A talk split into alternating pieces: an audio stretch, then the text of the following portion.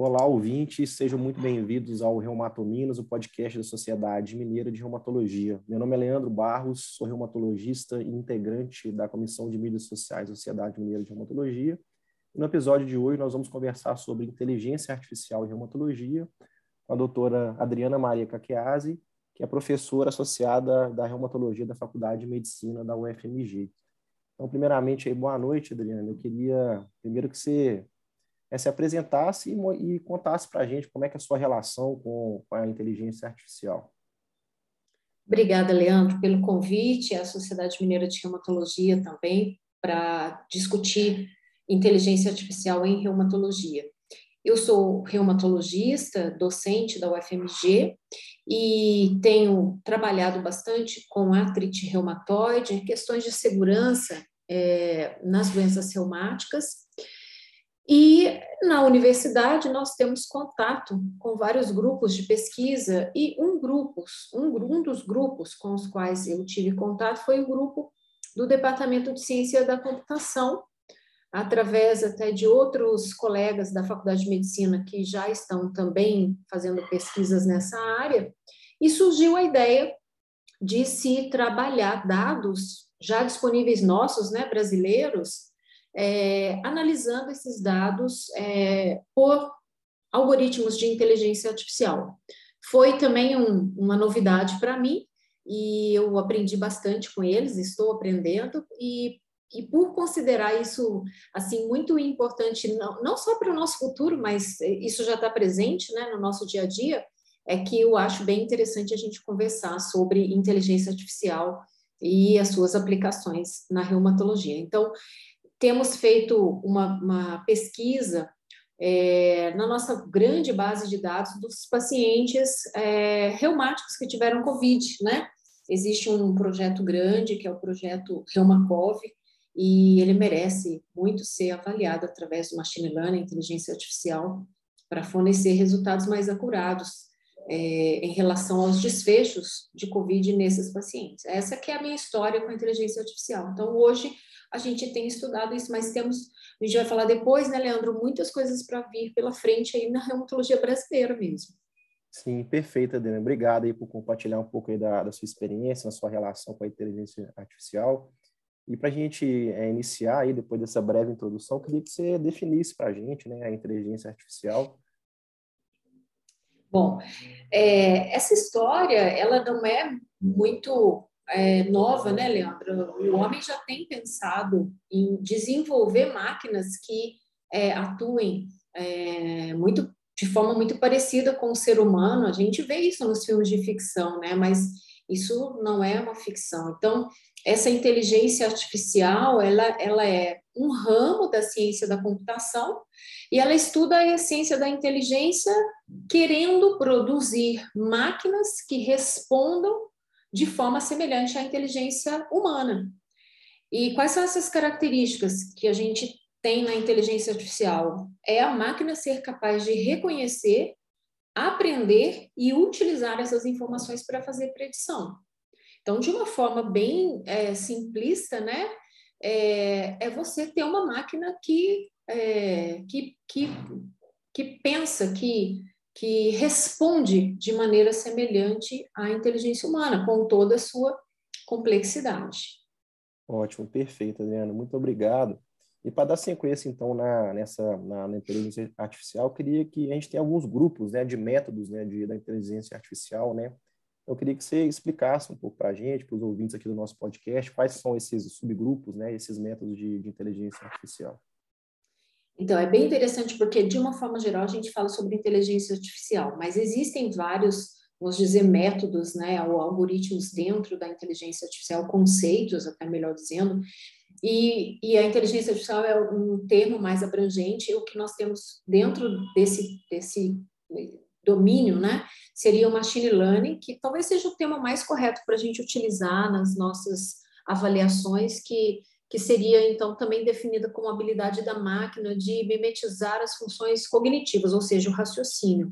É, é justamente esse machine learning, que é o aprendizado de máquina no português, que é a capacidade da máquina de aprender e resolver questões. Então, é um termo mais específico dentro da inteligência artificial. E, além disso, dentro, mais profundamente, a gente tem o próprio Deep Learning, né, que é o aprendizado profundo, que aí sim é um modelo muito sofisticado, com abstrações, né, consideradas assim, de alto nível, é, na análise desses dados, é, usando o que a gente chama de muitas camadas de processamento.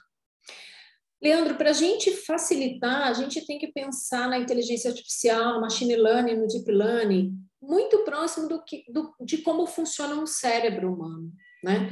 E existe até uma técnica dentro da inteligência artificial, que são as redes neurais, é que elas funcionam exatamente como um cérebro humano, como as células nervosas e todas aquelas conexões que uma célula nervosa tem com outras. Então, é aproximadamente esse raciocínio que a gente tem que fazer para entender.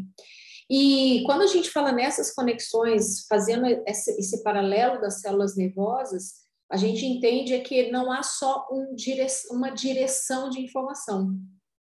Não é muito bem como um modelo simples, linear, onde uma coisa determina, né, uma outra, mas sim uma rede que recebe impacto ou informação de várias direções e fornece também esse impacto. Então, essas redes neurais, elas funcionam... É, esse nome, ele vem exatamente das, é, da, das relações dos neurônios.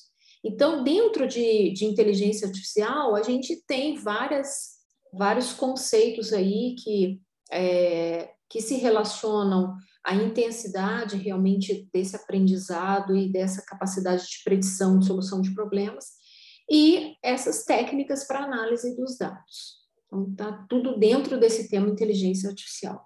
Mas se eu fosse falar para você assim hoje, como que a gente vai se referir àquilo que a gente mais é, usa atualmente, né, na medicina, seria o machine learning.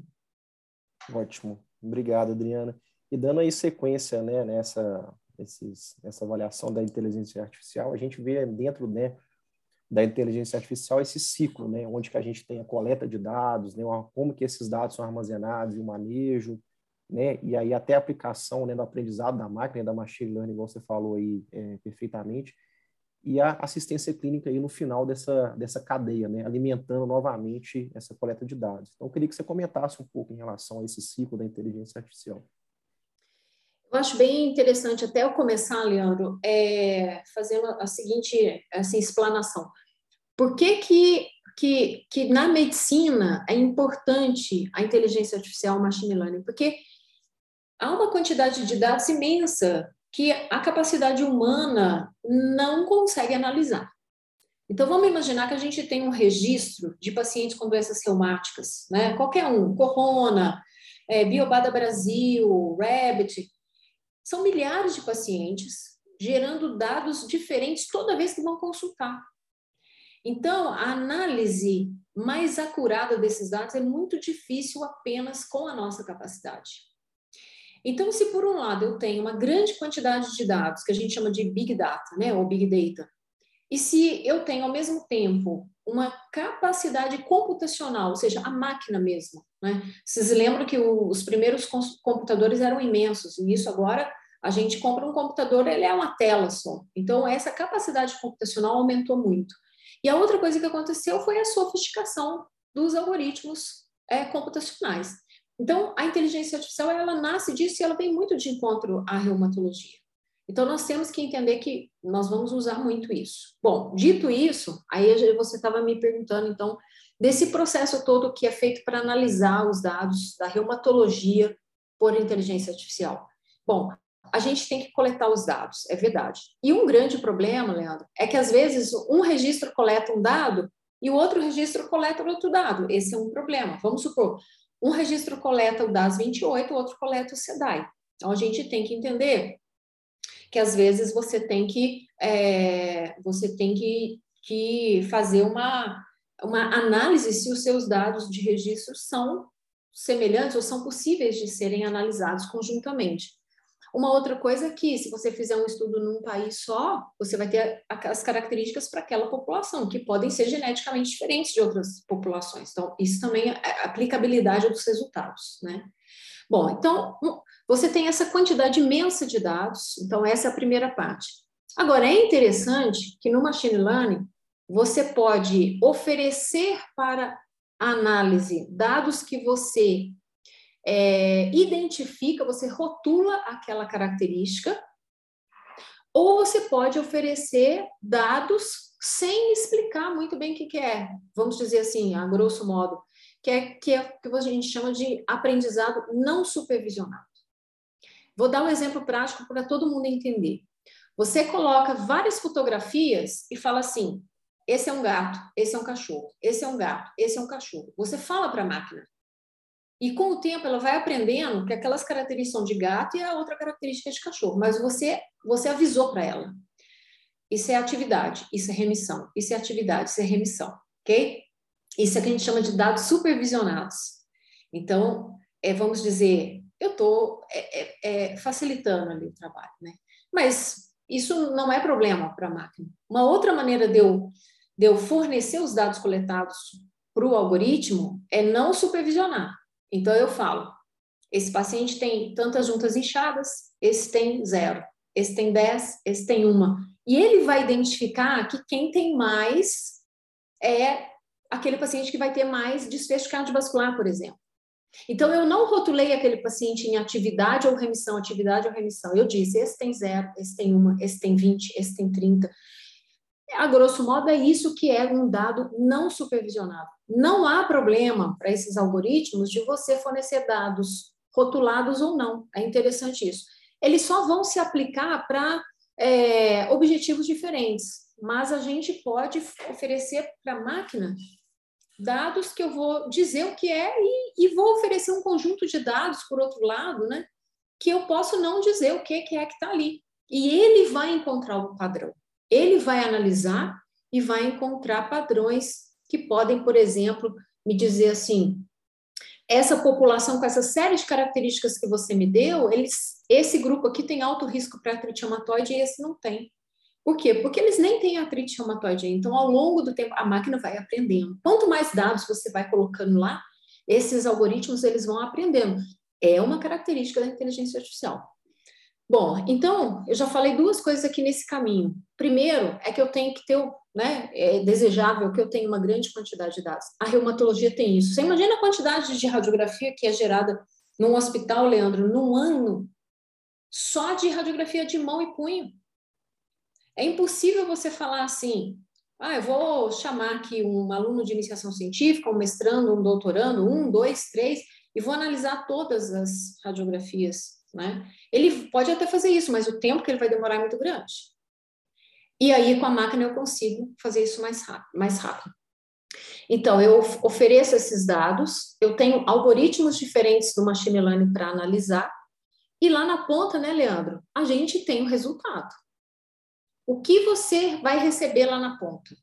Você pode receber, por exemplo, é, um diagnóstico de artrite reumatoide. Você pode colocar dados de pacientes de um grande banco de dados de saúde, de pacientes que não têm artrite reumatoide, pode identificar pacientes com artrite reumatoide, por exemplo, através de radiografias. Você pode predizer progressão de artrite reumatoide pelas radiografias. E isso a gente não está falando de dado, obviamente, transversal. Você tem que ter dados, né, contínuos desses pacientes também, seria mais interessante. Eu posso identificar pacientes com mais riscos para doenças cardiovasculares. Eu posso é, identificar aqueles que vão progredir rapidamente. Então, dado esse conjunto todo de, de informações, eu posso ter diferentes respostas.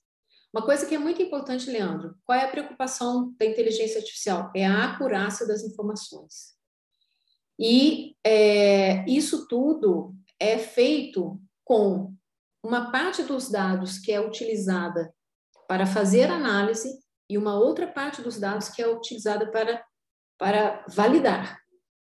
Então, é sempre feita uma validação desses dados pelo machine learning. Obrigado, Adriana, pela sua contribuição aí, né? Um pouco da, desse ciclo, né, da inteligência artificial, para contextualizar nosso ouvinte, né, de como que funciona, né, esse armazenamento, a coleta de dados, como que a gente vai alimentando, né, isso, esses dados para poder aplicar na prática clínica.